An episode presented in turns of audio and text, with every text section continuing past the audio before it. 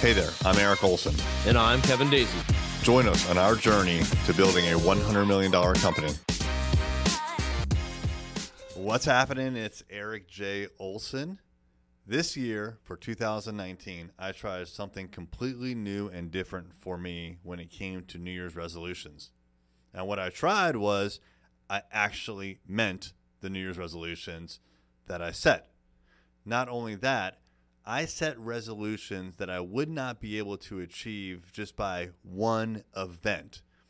These resolutions were things that were going to take me all year to accomplish. So some of them were behavioral changes, and some of them were just big goals that were going to take a long time to build up to that point. I had three resolutions. One was to run 1,000 miles. The second was to get the company's annual recurring revenue up from 1.3 to 1.8 million dollars. And the third was to always stop at stop signs and stop lights. So that last one is a behavioral one because my rolling stops were getting a little bit out of control. I was able to hit the first one, the running goal, by Halloween. That was the last day that I had to run to get my thousand miles in. So I finished two months early. So I was very happy about that.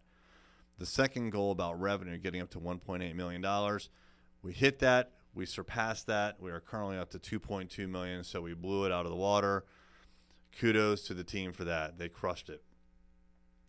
And then the stoplight one, um, yeah, no problem. It was just a little bit awkward at first, but it was a new way of me handling New Year's resolutions. And you know, most people they've given up on New Year's res- resolutions before they even set them. And even when they set them, they just kind of poo poo them because they know that no one sticks to New Year's resolutions. And I think that's a mistake. I think New Year's resolutions are an opportunity at a perfect time for you to reset your life as much as you want to reset it and to set goals that can last you for the entire year and start changing your habits.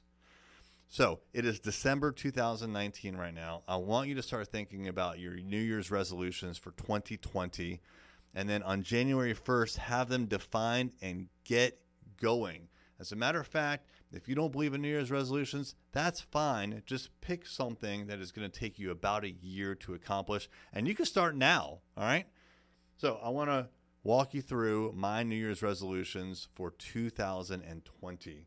These are still in a draft form, so I haven't publicly committed to them, even though I'm publicly saying them in a public podcast right now. The first is I've been talking about writing and publishing a book for probably two years now, and I'm doing it. The book is going to be all about the journey to get to $1 million. That took me 10 years and was a significant achievement for me and I learned a tremendous amount over my lifetime that I applied to get to that mark. It was not easy. Only 4% of companies get to $1 million in revenue. That means 96% either outright fail or are stagnant. So I'm going to write about that. I've already started. I'm about two chapters in. The second is I want to kick ass at a half Ironman. So not only do I want to finish it, but I want to do really well for myself. Okay, so I'm not going to compete with the other athletes, but I know what I have in me and I want to make sure that I live up to that. So I want to kick ass based on what I know I can do and train for, right? So I know I have potential when it comes to training and I want to live up to that potential. The actual time to finish, I, I have no idea, but I just know that I can give a lot to that resolution, I'm going to. The third is I want the company to get up to either 3.5 or $4 million in annual recurring revenue. So we're at about 2.2 right now, 3.5. We should be able to hit that. Four would be a stretch. There's also another one in here which is really very uh, similar, which is, and Kevin came up with this one, and I love it we want to collect $2 million in revenue. So there's a difference between annual recurring revenue, how much you will earn if nothing else changes in 12 months, and how much you actually collected. We want to collect $2 million because that is the minimum amount that you need in order to qualify for the Inc. 5000 list. Four, I want to personally, for my personal brand, put out weekly email newsletters. Five, I want to create a weekly interview podcast for 2020.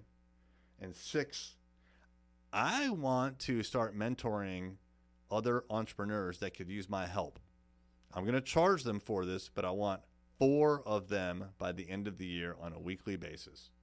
So those are my six New Year's resolutions. Again, this is in draft form. It could change, but these are things that are going to take me all year to work on.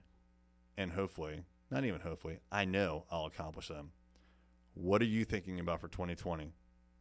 Email me at erik at thisisarray.com or hit me up on the socials at I am Erik J. Olson, Erik with a K, J with a J, and Olson ending in O-N. Thank you for listening. Are you ready to supercharge your marketing? Online advertising is the fastest way to do that. Visit us at thisisarray.com for more information.